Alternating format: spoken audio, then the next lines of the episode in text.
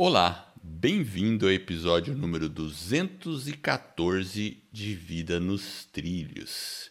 E aí, Mr. Pérez, tudo tranquilo? Opa, tudo tranquilo, me sentindo poderoso.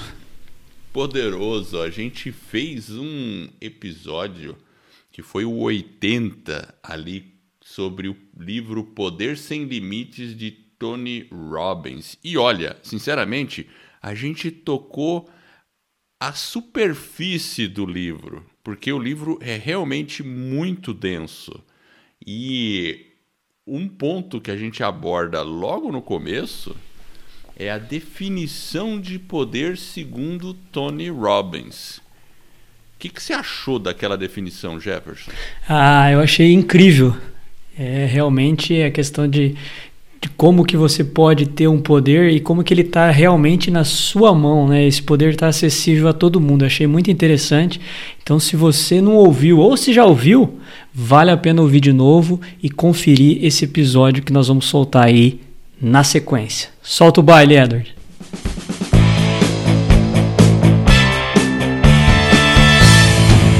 Meu nome é Edward Schmitz e Vida nos Trilhos é o podcast com sua dose semanal de desenvolvimento pessoal e alta performance.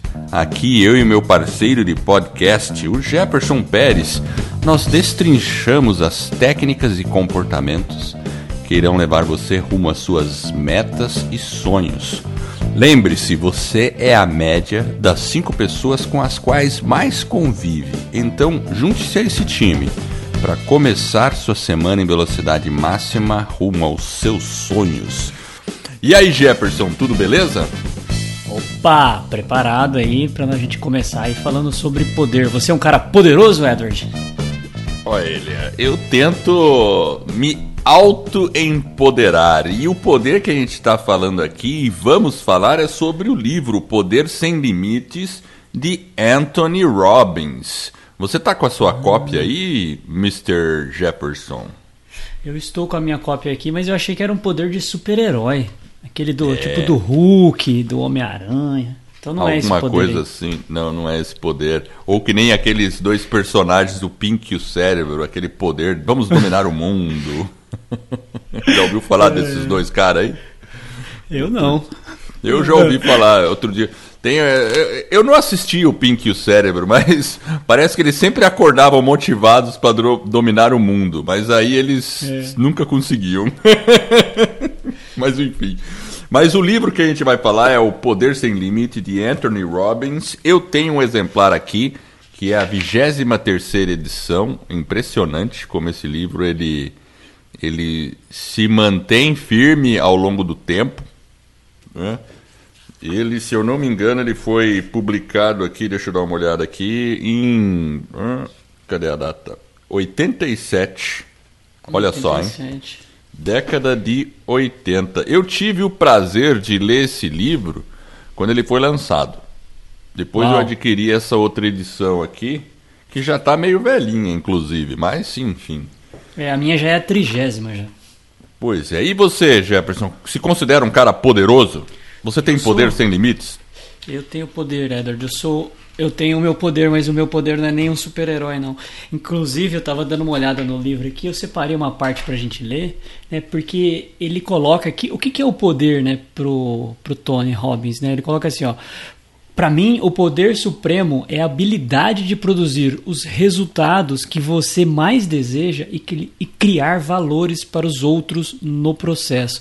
Poder é a habilidade de mudar sua vida, de dar forma às suas percepções, fazer com que as coisas trabalhem a seu favor. Enfim, é a habilidade de definir as necessidades humanas e resolvê-las. Isso é uma pessoa que tem poder. Interessante essa definição, não? Eu gostei muito da definição de Anthony Robbins e, e eu concordo, concordo com ele, porque é, vamos, vamos pensar assim, os fatores externos são difíceis da gente controlar. Não é fácil a gente controlar, a gente não tem controle sobre tudo. O que a gente pode procurar controlar somos nós mesmos a nossa relação com as pessoas, com o mundo, com as nossas metas. É isso que a gente deve ter controle. Só que a gente observe que a gente não tem controle. Muitas vezes a gente se torna um joguete das circunstâncias e dos fatores e até de, é, de coisas que a gente não quer fazer, mas a gente faz. Certo? A gente, vezes, a gente, quer fazer uma coisa, não faz. E aí o que a gente não quer fazer, a gente faz. Já percebeu é. isso? É, inclusive isso, tem, isso é bíblico, né? Às vezes você quer fazer o bem acaba fazendo o mal e o contrário também. Inclusive, é.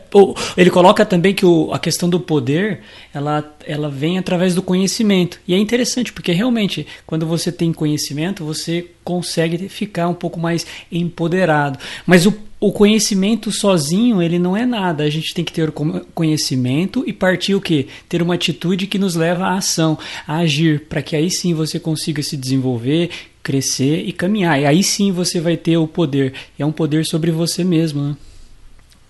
Perfeito. E vamos aqui, ó, deixa eu descrever um pouco o livro. Então ele tem, eles são três partes. A primeira parte é bem interessante, modelando a excelência humana. Ou seja, olha lá, temos que nos moldar. É, é isso que ele, ele aborda. Então é a parte 1 um com vários capítulos. Um, um capítulo que me chama a atenção é O Nascimento da Excelência, que é o quarto capítulo, fala sobre crença. E assim, a questão das crenças, a gente sabe como as crenças limitantes são uma pedra no nosso sapato. Então, se a gente pensa que não consegue algo, se a gente pensa que a gente não merece, o que, que acontece? A gente não vai conseguir aquele algo e a gente vai se achar, sempre achar desmerecido.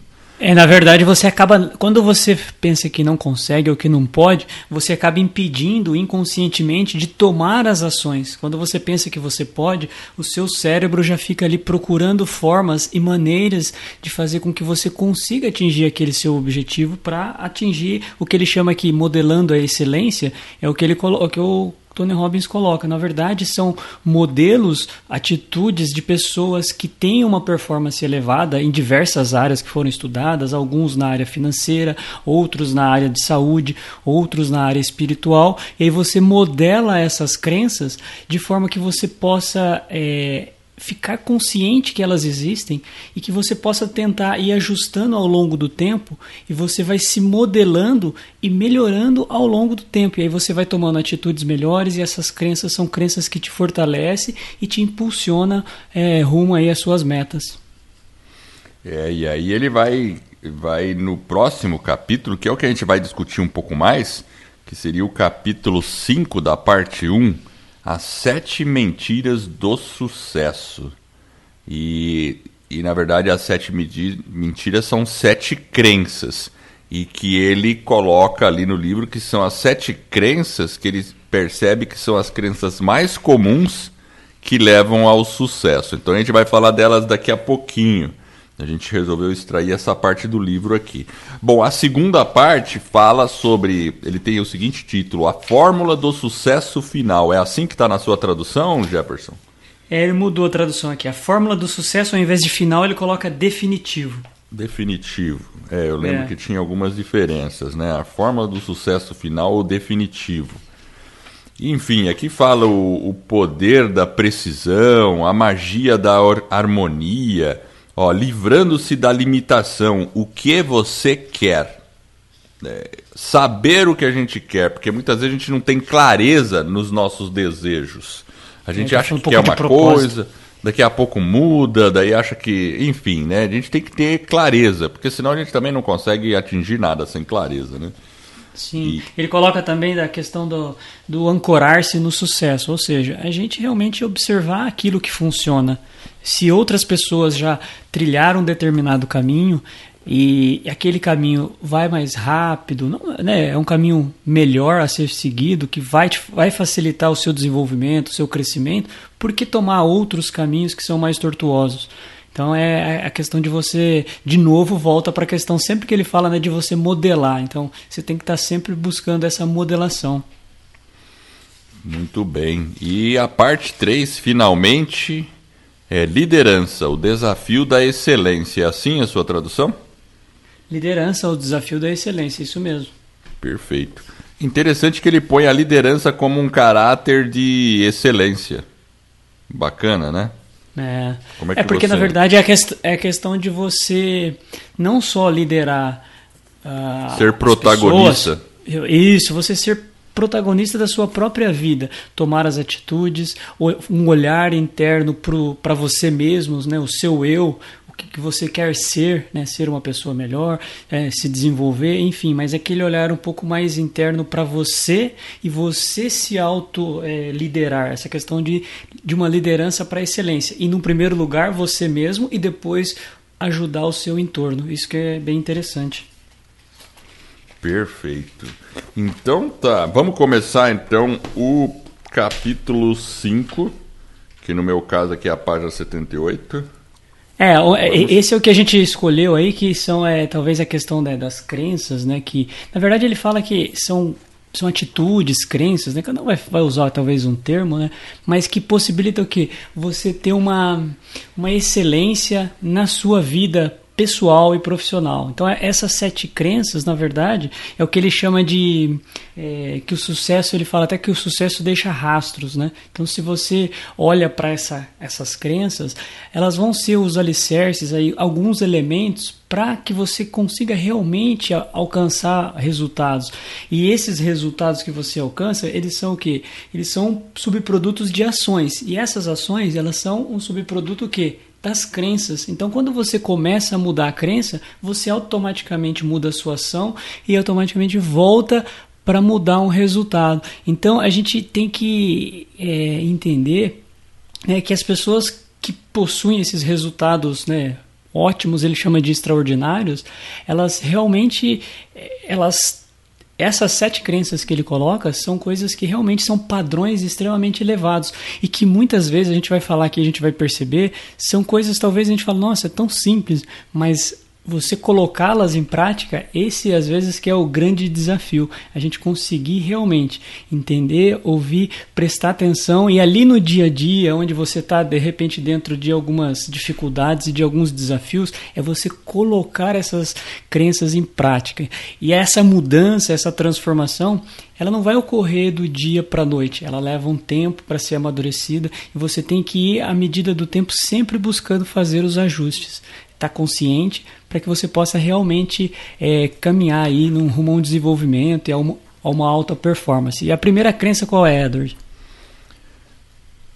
Muito bem. Antes de eu falar a primeira crença, estou ouvindo aquela pipoquinha. Não sei porquê. Tá, vamos fazer silêncio. Você ouve? Não. Mas quando você fica falando, eu escuto. Tem aquele tec. Parece disco riscado, sabe assim? Tem um pequeno. Agora, engraçado, ontem eu reclamei disso. Eu reclamei nos dois dias disso, sábado e domingo, sobre isso? Eu não me recordo agora. Pois é. Bom. Ah, cara, eu não sei o que é. Mas eu me recordo que eu olhei no, no 78 que nós gravamos, não tinha, lembra, na minha trilha? Exato, eu lembro disso. Esquisito, então acho que a gente né? pode continuar até a gente talvez descobrir. Eu vou tirar da tomada aqui, será que é isso? Lembra que antes era isso no outro notebook? É, vou tirar é. para ver. Vamos lá. Mas, mas vamos lá. Então a primeira crença, ela é a seguinte: tudo acontece por uma razão e um fim, e isso nos serve. E aí, Jefferson? É, esse alerta aí é realmente aquela questão de você. É, tudo serve, tudo acontece por um motivo, mas quando vem a diversidade, essa diversidade ela vem para quê? Para possibilitar que a gente faça um aprendizado, para que a gente cresça. Então, a dificuldade, ela é o quê? Talvez uma semente de algo maior, de algo grandioso que tá para nascer dentro de nós. Então, essa conclusão ela é muito forte. Às vezes a gente tem uma, ah, uma tendência a não concordar com isso, porque quando você está dentro da dificuldade, você começa a falar, puxa, mas por quê? Né? Porque a gente pra começa que que serve isso? Para né? que, que serve que isso? Mas é, é, aquele negócio, né? Se você. É, se a gente é disciplinado para a gente ser capaz de em situações dramáticas, difíceis, né? aprender através dessa experiência, tentar pegar esses erros, essas falhas e enxergar novas possibilidades para que você cresça, aprenda e evolua, eu acho que esse é realmente o, o, o grande, a grande sacada aqui. E muitas vezes é difícil, né? Quando você está lá no olho do furacão, é aquilo que se você fala sempre, né? A questão da, da espada, como que é lá? A espada se forja no fogo. é. E um bom então é marinheiro é... se faz numa tempestade. Na tempestade. Águas é... calmas não faz bom marinheiro, né? O que eu penso é assim, né? A, as circunstâncias são circunstâncias, elas vão acontecer e você sempre pode tirar um aprendizado. É aquela questão da responsabilidade, você saber dar uma resposta para aquilo que seja adequada para você, né? Então, então, claro, pode estar tá acontecendo uma desgraça com você, você fica meio chateado e acha que aquilo não tem serventinha nenhuma. Mas depois de um tempo, com certeza a gente percebe pessoas que faliram, que tiveram insucesso, tiveram várias situações assim que, que aprenderam com aquilo. E, e assim, na, eu sou engenheiro eletricista, engenheiro eletrônico, e Thomas Alva Edison lá, que é o, é, o aperfeiçoador da lâmpada elétrica, porque ele não foi inventor, ele aperfeiçoou a lâmpada elétrica e produziu em larga escala, ele sempre dizia que tinha descobrido, descoberto, né? é, 99 maneiras de como não fazer uma lâmpada funcionar, é. né? Para depois descobrir uma que seja eficiente. É, então, tudo serviu. Todo aquele caminho tortuoso que ele estava percorrendo serviu. Ele aprende, ele se torna mais eficiente. E isso a gente tem que ter essa consciência disso, porque se a gente não aceita isso, a gente fica um pouco relutando e evitando tirar proveito de qualquer circunstância. A gente tem que saber tirar proveito de qualquer circunstância. E se a gente é. não tiver esse mindset, a gente não aproveita isso. E depois é, pode se tornar até uma pessoa que toda vez comete o mesmo erro. Aí é pior, né? Porque eu acho que assim, o, o, importante, eu acho que a palavra aqui talvez seja uma, é aprendizado. Você tem que tirar as lições desses resultados adversos ou dessas de derrotas, né? Porque muitas vezes vamos parar para pensar, será que a gente realmente, eu, você, o vinte, né? Será que a gente vê às vezes dentro de uma situação um potencial, né, para mudança ou a gente só vê o obstáculo? Porque se a gente espera, né, coisas melhores do, no, do nosso esforço em si, que a gente tenha sucesso, ou é o contrário, a gente às vezes espera que dá tudo errado, a gente é um pouco mais negativo, ao invés de ser positivo. Então, quando a gente tem essa questão da crença, né, tudo acontece por um motivo e propósito, e isso nos serve. Então, é a gente reconhecer, reconhecer os nossos limites, né? Nós somos limitados e na sequência a gente começa a observar essas possibilidades de uma forma que a gente consiga aprender e não, né, e não ficar focado apenas em algo negativo ou no evento ali naquela diversidade, e sim nas opções que vêm em função daquela diversidade. É fácil falar aqui, mas na hora que você está lá, esse que é o grande desafio, a gente conseguir realmente observar essa crença e a hora que a gente está lá na, na dificuldade, tentar extrair realmente um bom aprendizado para que a gente possa evoluir e se desenvolver ele, ele dá um exemplo nesse, nesse capítulo, só falando de uma mulher que acabou ficando na cadeira de rodas e depois ela criou uma empresa de cadeira de rodas e teve sucesso com isso. Porque na época lá as cadeiras de rodas eram muito ruins, depois ela criou um modelo diferente. E é, assim, e eu lembro, eu lembro um exemplo nosso, nosso, que conversou com a gente, que foi o Flávio Peralta, uma das entrevistas aí, que ele perdeu os dois braços por causa de um choque elétrico. Qual que era o episódio mesmo? Não lembro. Episódio 10. Ele episódio realmente per... 10. Então, é. então vejam lá. É, pô, o Flávio Peralta teve uma circunstância na vida que ele perdeu os dois braços. Depois ele. Enfim, ele superou essa adversidade. Claro que ele não recuperou os braços, isso não se recupera. Mas ele aceitou, viu nisso um propósito e hoje vive fazendo palestras pelo Brasil todo e fora do Brasil sobre segurança, ajudando pessoas. Então ele encontrou dentro da situação dele uma missão. Então ele realmente aplicou aquilo lá. Tudo acontece por uma razão e fim e isso nos serve. Ele mesmo fala isso na entrevista dele. Porque se isso aconteceu é porque Deus tem alguma coisa para ele. E aí ele foi com essa mentalidade para frente. E, e, perceba que a mentalidade, às vezes, é dentro de uma situação difícil e muitas vezes a gente está com essa crença dentro da gente e ela é uma crença positiva, fortalecedora e a gente em algumas situações consegue ter essa atitude de que tudo acontece por um motivo e um propósito, e isso, né, me serve, mas em algumas situações a gente acaba esquecendo. Por isso que a gente fala, né, é importante você estar sempre relembrando que tem alguma razão por aquilo que está acontecendo. Muitas vezes a gente não sabe qual é, mas aquele, aquela situação que está sendo vivida, ela tem que nos servir como um grande aprendizado. Esse eu acho que é o grande X da questão aqui nessa primeira crença. Então vamos para a segunda crença. Não há essa Não. coisa chamada fracasso. Há somente resultados. É. É a questão da falha, né? Então não existe. Então o, o que ele coloca lá, eu acho que era alguma coisa sobre a questão do feedback. Né? Então você tem, né? Você não existe um fracasso, né? Ele coloca inclusive, né, que essa questão do fracasso, às vezes quando a gente é criança, né, a gente é meio que doutrinado inconscientemente a olhar, a ter medo do fracasso, né? A gente fica meio que programado a temer o fracasso, situações que dão errado, quando na verdade deveria ser o contrário, a gente deveria ser estimulado, fracassou, né? Foi um resultado. Agora, o que você pode fazer diferente na próxima vez para conseguir aquilo que você gostaria? Faz os ajustes e continua. Então, por isso que ele fala que é o feedback. Você recebeu um resultado, agora você faz os ajustes que precisam ser feitos, as mudanças, e aí sim você dá o próximo passo. É, quer ver? Eu vou até ler a história de uma pessoa que ele põe aqui no livro, né? Ó. Pensa nesse sujeito aqui, ó. Faliu no negócio com 31 anos de idade foi derrotado numa eleição para o legislativo com 32. Faliu outra vez no negócio com 34. Teve que superar a morte de sua namorada aos 35. Teve um colapso nervoso quando tinha 36 anos. Perdeu uma eleição com a idade de 38. Daí ele perdeu de novo eleições para o Congresso quando tinha 43, 46 e 48. Depois perdeu a disputa para o Senado com a idade de 55. Aí fracassou na tentativa de se tornar vice-presidente aos 56. Perdeu uma disputa para o Senado aos 58, mas com 60 anos foi eleito presidente dos Estados Unidos.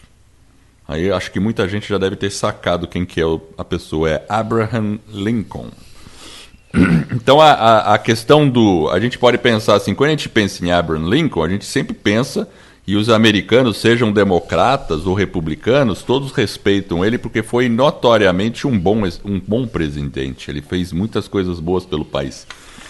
E se ele não tivesse, se ele tivesse encarado alguma das derrotas ou fracassos, entre aspas, anteriores e desistido, ele talvez não tivesse tentado a presidência.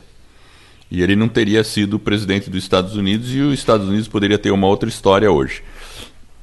Então, assim, a gente nunca sabe, né? A gente não pode encarar os aparentes fracassos, né?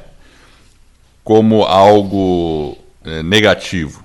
São resultados. Você teve um resultado ruim, um resultado bom, um resultado mais ou menos, e vai encarando como resultados. A gente tem que incorporar isso na nossa mente, né? E, e porque muitas vezes você pode estar muito próximo do sucesso. Talvez, se você ficar mais uma semana em cima daquele assunto, você vai ter sucesso. Se você desistir é. agora, talvez você deixou passar um grande sucesso. Então é aquele, é aquela. é. E uma coisa que é interessante, né, Edward, que o, o Lincoln, né, ele foi considerado o melhor presidente dos Estados Unidos, tanto pela situação quanto pela oposição.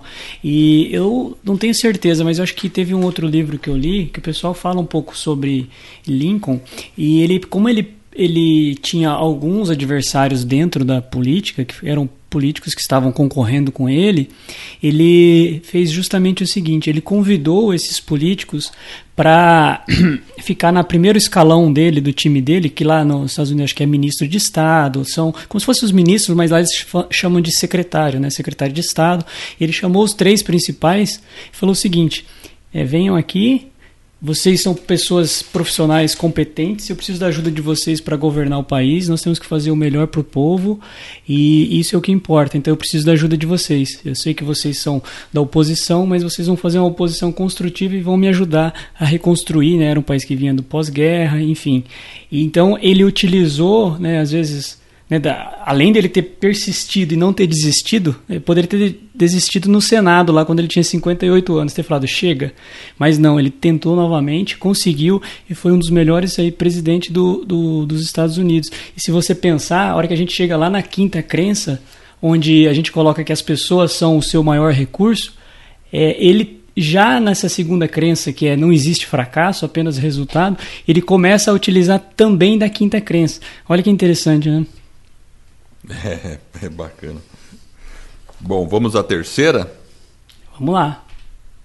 Aconteça o que acontecer, assuma a responsabilidade. E aí, Edward?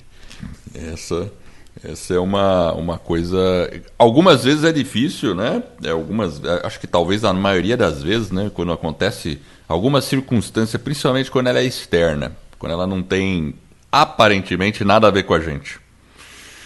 É, é, vamos... Ele coloca no, ele, inclusive ele coloca no livro que é, esse estudo, essa observação que ele faz, porque ele foi, na verdade, ele, ele teve com Clinton, com a princesa Diana, ele foi coach de vários grandes profissionais do esporte, enfim, né, como ele é o precursor da PNL, na verdade a PNL já existia, mas ele começa a utilizar de uma forma um pouco mais contundente, é, ele coloca o seguinte, quando ele encontrava pessoas que alcançaram sucesso, seja no esporte, né, na vida espiritual, na vida financeira, era uma frase, ele coloca a seguinte, que a pessoa falava o seguinte, sou responsável e vou cuidar disso, independente de qualquer coisa. Se é um fator interno, um fator externo que ocasionou a situação, mas a pessoa falava o seguinte, eu sou responsável, vou cuidar disso.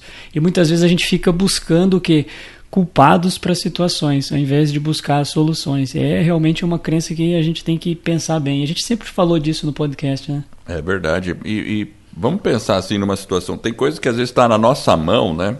Talvez tenha aí algumas pessoas que podem se identificar com isso. Você tem um objetivo na vida e você não consegue, e você começa a pensar assim da seguinte forma: ah, eu não consigo fazer isso porque eu não tenho tempo.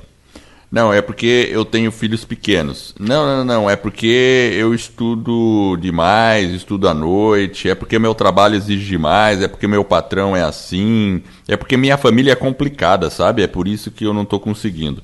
Então a gente sempre fica buscando explicações porque a gente não consegue aquilo. Então, isso que a gente tem que observar. A pessoa que assume a responsabilidade, ela fala: Não, eu tenho, eu sou responsável por isso, eu não estou conseguindo porque eu não estou fazendo. E, e na hora que ela se diz responsável, ela traz para si o poder de realizar aquilo. Porque se ela, se ela pensa que eu não posso por causa das outras pessoas ou da circunstância, ela tirou o poder da mão dela e deixou com as outras. Então ela fala: Pois é, eu sou um coitadinho, não tenho poder para resolver isso aí. Mas se por outro lado ela simplesmente fala: Imagina, eu que estou com a rédea na mão, eu que vou resolver isso aqui, eu vou fazer isso aqui. Acabou, ela é. trouxe o poder para si e vai resolver. Agora vamos imaginar uma outra situação, uma coisa externa. Eu gosto de dar um exemplo: o cara tá lá parado no semáforo, vem um carro, bate do lado, é, amassa toda a porta, ele quebra o braço, fica um mês engessado. A culpa é de quem? A culpa, a responsabilidade é de quem? Né? A responsabilidade é do cara que veio e bateu o carro nele porque ele estava paradinho lá, né? Aí ele pode ficar choramingando, falando: "Ah, eu sou um coitado, agora tenho que parar, não vou poder trabalhar, meu braço está quebrado, tudo". Ou ele pode ter uma outra é, postura, mesmo que a circunstância colocou ele naquilo, e falar: "Não, eu também sou responsável por isso e agora vou agir de uma maneira, a habilidade de responder a uma situação". Né? Então, é. eu não vou ficar aqui choramingando. Vou escrever com o braço esquerdo, vou trabalhar assim e. Porque se a gente não encara assim, a partir daquele momento aconteceu, a circunstância existe, assuma a responsabilidade do que você vai fazer dali para frente. É como no, no exemplo do Flávio Peralta lá. Ele viu uma situação dele assumiu a responsabilidade para si e a partir daí ele começou a traçar uma história. E é essa a ideia de assumir a responsabilidade, independente do que seja, assuma a responsabilidade, porque a partir daquele ponto é você que tem que mudar a história, não são os outros. É, porque é, é, complicado mesmo, porque, por exemplo, se você não acredita né, que você está criando né, o seu mundo, as suas condições, a sua vida mesmo, né, você, tá, você é o piloto ali da, da, da sua vida, seja uma, um, um, sucesso, uma dificuldade, um desafio ou um fracasso, né, a gente viu que não existe, existe um resultado, né, então você está meio que à mercê da circunstância, do destino, e isso é viver uma vida de uma forma muito frágil, então a gente realmente tem que assumir a dianteira, tem que ser responsável pelos resultados que a gente está buscando na nossa vida. As adversidades vão existir, mas a gente tem que buscar rotas alternativas e superar esses obstáculos. acho que essa questão da responsabilidade, ela realmente aconteça o que acontecer, busque alternativas. Como você falou lá, que ele coloca na. Aquela mulher, eu lembrei agora também da, da cadeira de rodas, né? Ela sofreu um acidente, teve que ficar na cadeira. Na época não tinha cadeiras que atendia ela e ela começou a, a desenvolver junto com a equipe um, uma cadeira. Enfim, e dali daquele problema que ela fez saiu uma solução e é assim, muitas vezes é assim que surgem as grandes soluções, as grandes ideias, os grandes propósitos da nossa vida. Então a gente tem que ficar atento. Quando a gente assume essa, essa atitude de responsável, eu sou responsável e vou cuidar disso, muita coisa pode ser transformada na nossa vida. E vamos à quarta crença, é isso? Agora é a quarta, né? Quarta. Quarta crença. Então, não é necessário entender tudo para ser capaz de usar tudo. Ó, que legal. É... Eu confesso que eu tenho uma certa dificuldade com isso, porque às vezes eu quero entender tudo, sabe? Eu quero resolver tudo, eu quero eu mesmo fazer. Putz, é uma complicação essa mania de engenheiro, de querer entender as coisas. É, inclusive ele usa no livro um exemplo do, dos engenheiros, que ele coloca que o pessoal, né, os cientistas lá de Stanford, né, eles estavam realmente é, engajados, eles sabiam muito sobre essa questão dos circuitos de computadores na época lá, bem lá atrás, porém é, esses engenheiros não, fosse, não foram é, capazes de avançar, eles sabiam do circuito. Porém, o Steve Jobs e o outro Steve lá, o Wozniak, acho que é Wozniak, eles foram o que muito mais eficiente, apesar de eles não conhecerem muito da eletrônica em si, eles foram capazes de produzir grandes resultados. Eles não entendiam, mas eles foram capazes de avançar, né, ver um potencial naquela questão dos circuitos para poder criar uma grande empresa que foi a Apple na época. Então, muitas vezes, né, eu não preciso entender tudo, mas eu tenho que saber utilizar esses recursos de uma forma um pouco mais inteligente. Enfim, às vezes a gente se prende ao, ao conhecimento e a gente não toma ação, a gente não toma atitude. Né? Então, é, utilize o que você tem, alcança um resultado, mesmo que seja talvez um resultado intermediário, dá um passo e aí depois você continua caminhando. Aí você até você chegar onde você quer. Não seja escravo do conhecimento, porque senão você fica só em busca de mais conhecimento, mais conhecimento e não toma ação. É, e um exemplo que eu gosto de também falar é aquela pessoa que. E a gente faz isso, eu também já fiz isso. Ah, você tem um objetivo, aí você estuda para aquilo, faz um curso tal, né? Aí você termina aquele curso, daí você fala: Ah, eu ainda não estou preparado, eu preciso fazer outro curso. É, aí você termina aquele curso: Não, não, ainda não estou bem preparado, eu preciso de outro curso.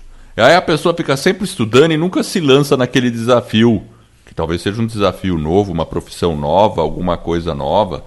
E, e, ela fica sempre querendo aprender, aprender e não vai, né? Então, na verdade, ela está procrastinando e está esperando o ótimo, que muitas vezes é inimigo do bom. Então, comece com o que você já tem, com as ferramentas, com aquele nível de conhecimento que você já tem. Aí vem a síndrome do impostor, a pessoa se acha que se compara com outras pessoas, nossa, como aquela pessoa sabe um monte, né? É aquele cara lá do MIT, né? Não adianta se comparar com o cara que está lá na frente, né? Olhe para você, veja o conhecimento que você já tem e aplique. Daí é você adquire mais e aplique novamente. E aí vai progredindo. Então não é necessário entender tudo. é, lembra quando a gente começou o, o nosso podcast Vida nos Trilhos? A gente fez vários episódios teste E até a hora que a gente tomou coragem, falou: vamos em frente, vamos, vamos lançar, vamos colocar os episódios no ar. E à medida que a gente vai fazendo, que a gente vai aprendendo, a gente vai evoluindo, a gente vai fazendo com que aquilo se torne um pouco melhor. E o objetivo é passar uma mensagem sobre desenvolvimento pessoal, como hoje né, nós estamos falando sobre um livro, enfim, de compartilhar uma mensagem, mas a gente poderia ter ficado paralisado e não ter avançado. Né? Não sei, não está bom ainda, enfim, mas é preciso muitas vezes coragem para poder avançar. E muitas vezes, em vários desafios da nossa vida, às vezes a gente acaba ficando meio que limitado. E é essa crença que realmente aí a gente fala: eu não preciso entender tudo. Eu entendo uma parte, vou fazendo e eu vou melhorando, aprimorando e a gente evolui. É isso aí, Jefferson. Vamos agora à frase da semana, mas antes os recadinhos? Temos dois recados bem rápidos. Primeiro, para quem deseja saber como criar produzir e divulgar o seu podcast, teremos um webinário, ou seja, uma aula onde eu e o Edward iremos revelar o que você precisa fazer para criar, estruturar e lançar o seu podcast em menos de 90 dias. Além disso, você irá se surpreender com a baixa necessidade de investimento. E se você tem uma grande mensagem para compartilhar com o mundo, mas não sabe bem por onde começar, acesse escola do podcast.com barra webinário e se inscreva nessa aula. De novo, escola do podcast.com barra webinário. E você já pensou em buscar uma qualificação para se tornar um coach? Pois eu tenho uma novidade sensacional. O meu amigo Paulo Marte resolveu sortear uma bolsa com 70% de desconto para você fazer a sua formação em Life and Professional Coaching, com física quântica, programação neurolinguística e psicologia positiva na Coaching Brasil, a formação mais completa da América Latina. O curso é ministrado pela Master Coach Gidrosdeck e pelo próprio Paulo, com a proposta de desenvolver você de forma pessoal e profissional. A partir do aprendizado profundo na aplicação das técnicas e ferramentas mais avançadas, você se torna um verdadeiro coach lendário. Basta para participar enviar um oi no WhatsApp 41 99244 7048 Diga que você ouviu o podcast Vira nos Trilhos e gostaria de participar desse sorteio extraordinário. Ou seja, você pode ser sorteado com uma bolsa de até 70% de desconto para fazer sua formação completa e receber a sua certificação em coaching. Depois que você enviar a mensagem no WhatsApp, eu vou repetir, é 419 9244 7048. Você vai receber mais informações sobre como ter acesso a essa oportunidade e quando será o sorteio. E eu aqui quero agradecer imensamente a Coaching Brasil por estar patrocinando e apoiando o podcast Vida nos Trilhos. Vamos lá então a frase, Edward. A frase é a seguinte: O homem é o que é o que ele acredita. Anton Chekhov. Olha, é a mais pura verdade. Se você acha que você é um incapaz, o que, que vai acontecer? Você vai ser um incapaz. Exatamente. Se você acha e não tem dúvida de que você é capaz, as probabilidades de você ter sucesso é muito maior, correto? Então, o pensamento, a crença é tudo na vida. E a gente tem que desenvolver boas crenças. A gente tem que buscar. Não é fácil, porque muitas vezes vem aquela mentirinha na nossa cabeça que vai fazer você pensar que você não é capaz, que você é muito novo, que você é muito velho, que, enfim, que vai ter um monte de coisa aí que você vai ficar, sua mente vai ficar falando, né? Parece aquela história é. do, do anjinho e do diabinho, que fica um do lado do outro, né? Às vezes um fala uma coisa, o outro fala, aí a gente fica escutando o diabinho. é, e é aquele negócio, né? O que, que, é mais fácil? Eu acreditar que eu posso ou eu acreditar que eu não posso?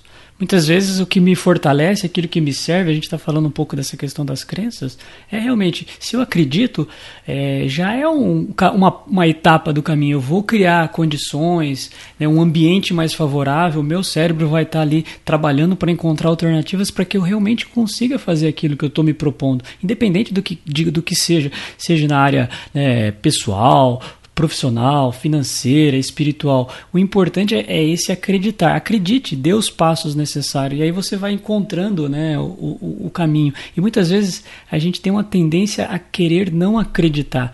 E as crenças, elas, elas estão aí. Então a gente tem que ficar atento, né? Correto. E a quinta crença qual que seria?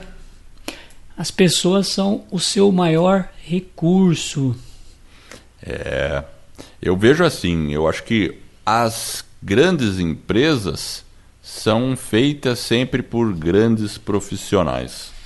Isso faz toda a diferença. As empresas que estão aí na ponta, elas já percebem isso. Elas percebem que para ter sucesso elas têm que ter bons profissionais. E o profissional bom é, nem sempre é bom em tudo.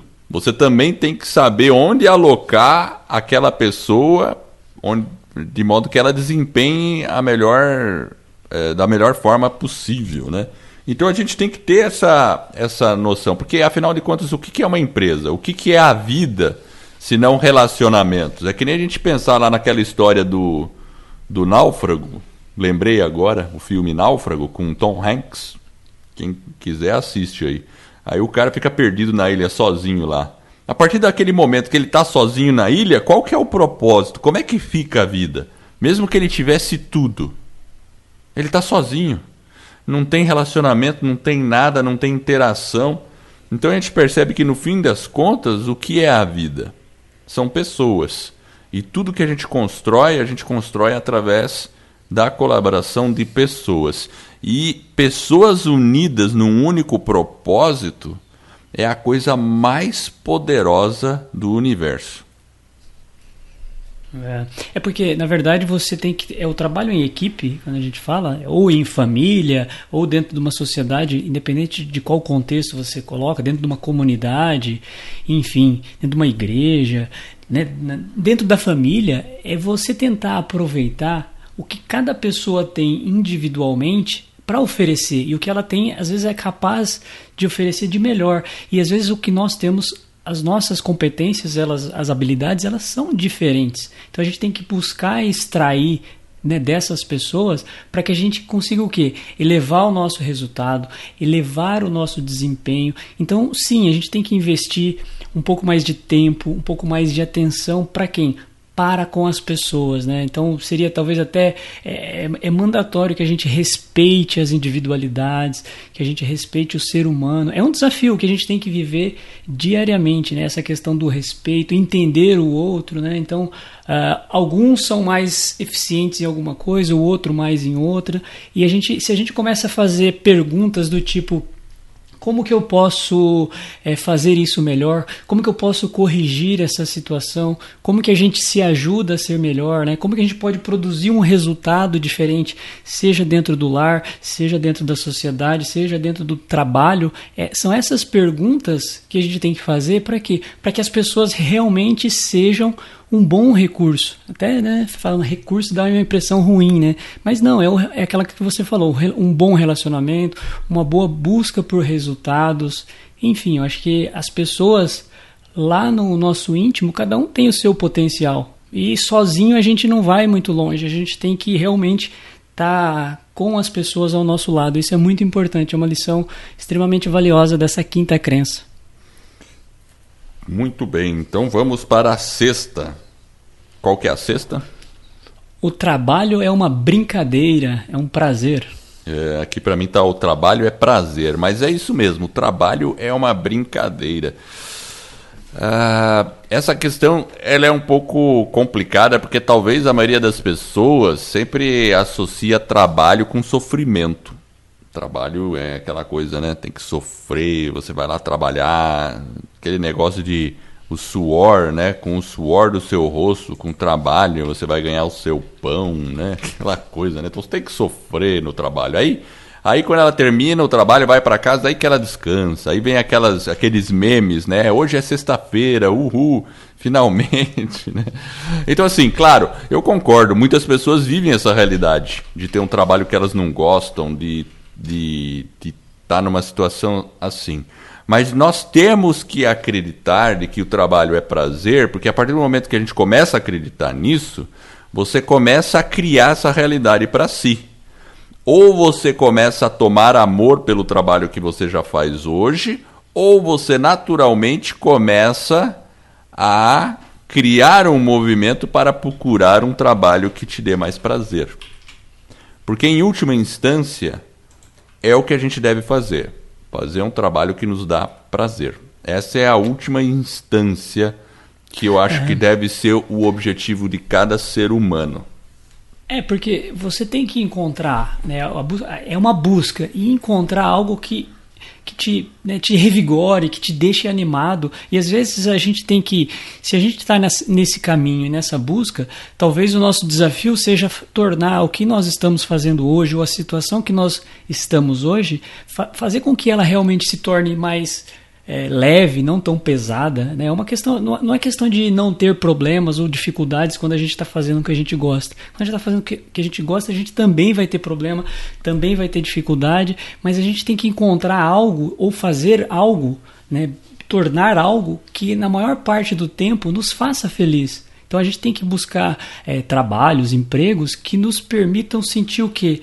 Um pouco mais confortável, alegre, né? que a gente se sinta né, realizado. Então é, é esse casamento que a gente tem que buscar. E é um desafio? Sim é um desafio, mas a gente tem que buscar essa empolgação, porque de uma certa forma, quando você está dentro desse contexto, né, fazendo trabalho é uma brincadeira, você começa a perceber que talvez você tenha uma vida mais abundante, você consegue ter mais gratidão, você vai estar tá dentro de um contexto mais positivo. Não é fácil, mas a gente tem que se desafiar. Se a gente já encontrou, excelente. Se a gente não encontrou, a gente tem que ter coragem e se lançar nesse desafio aí, ter um plano, né, um plano alternativo para que a gente consiga uma parte do nosso tempo trabalhar nessa alternativa, para que é talvez essa alternativa no futuro se torne uma realidade. Mesmo porque os tempos em que nós vivemos hoje são tempos, é, eu diria, ótimos, né? porque não, não somos escravos. Se você tem um emprego ruim, pensa bem, você pode pedir a conta hoje mesmo e procurar outra coisa. Ou você não pede a conta e começa a procurar quando conseguir muda de emprego. A gente tem essa possibilidade. Imagina lá atrás, quando a pessoa tinha que trabalhar no feudo, não tinha outra opção, só tinha o feudo para trabalhar, sei lá. E a pessoa era escrava então, então tinha que fazer aquilo que mandava e nunca mais tinha, não tinha, é só, ó, vou pedir a conta, vou trabalhar ali no feudo do lado, porque lá eles trabalham. Não tinha isso.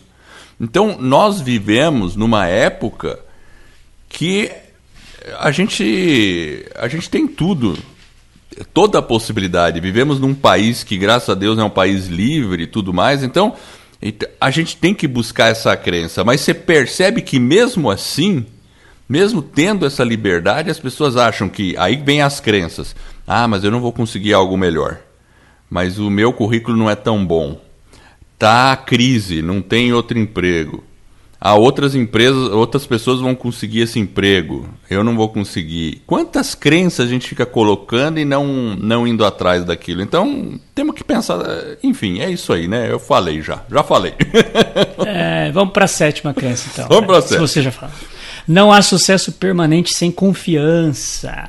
Ele fala aqui um pouquinho da questão da, da confiança. Então, realmente, às vezes a gente tem que, para produzir um bom resultado, a gente tem que ser um pouco é, confiante. Se você pega, por exemplo, atletas ou pessoas que tiveram resultado, nem sempre a pessoa que estava mais preparada ou que tinha mais conhecimento é a pessoa que conseguiu é, atingir um, né, uma condição de sucesso né, ou progredir né, na vida, seja independente de qual área.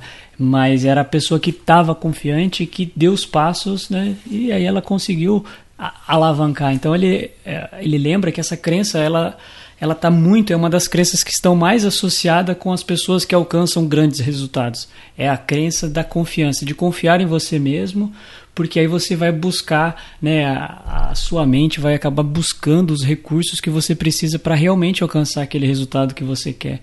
Então, a pergunta que fica para a gente, como que está a nossa confiança? Será que ela está fortalecida ou será que ela está um pouquinho abalada? Né? O que, que a gente pode fazer para aprimorar e elevar um pouco essa confiança em algumas situações onde a gente tem essa confiança menor? Porque tem situações e áreas da nossa vida que a gente tem uma confiança extremamente elevada e outras ela é um pouco mais baixa.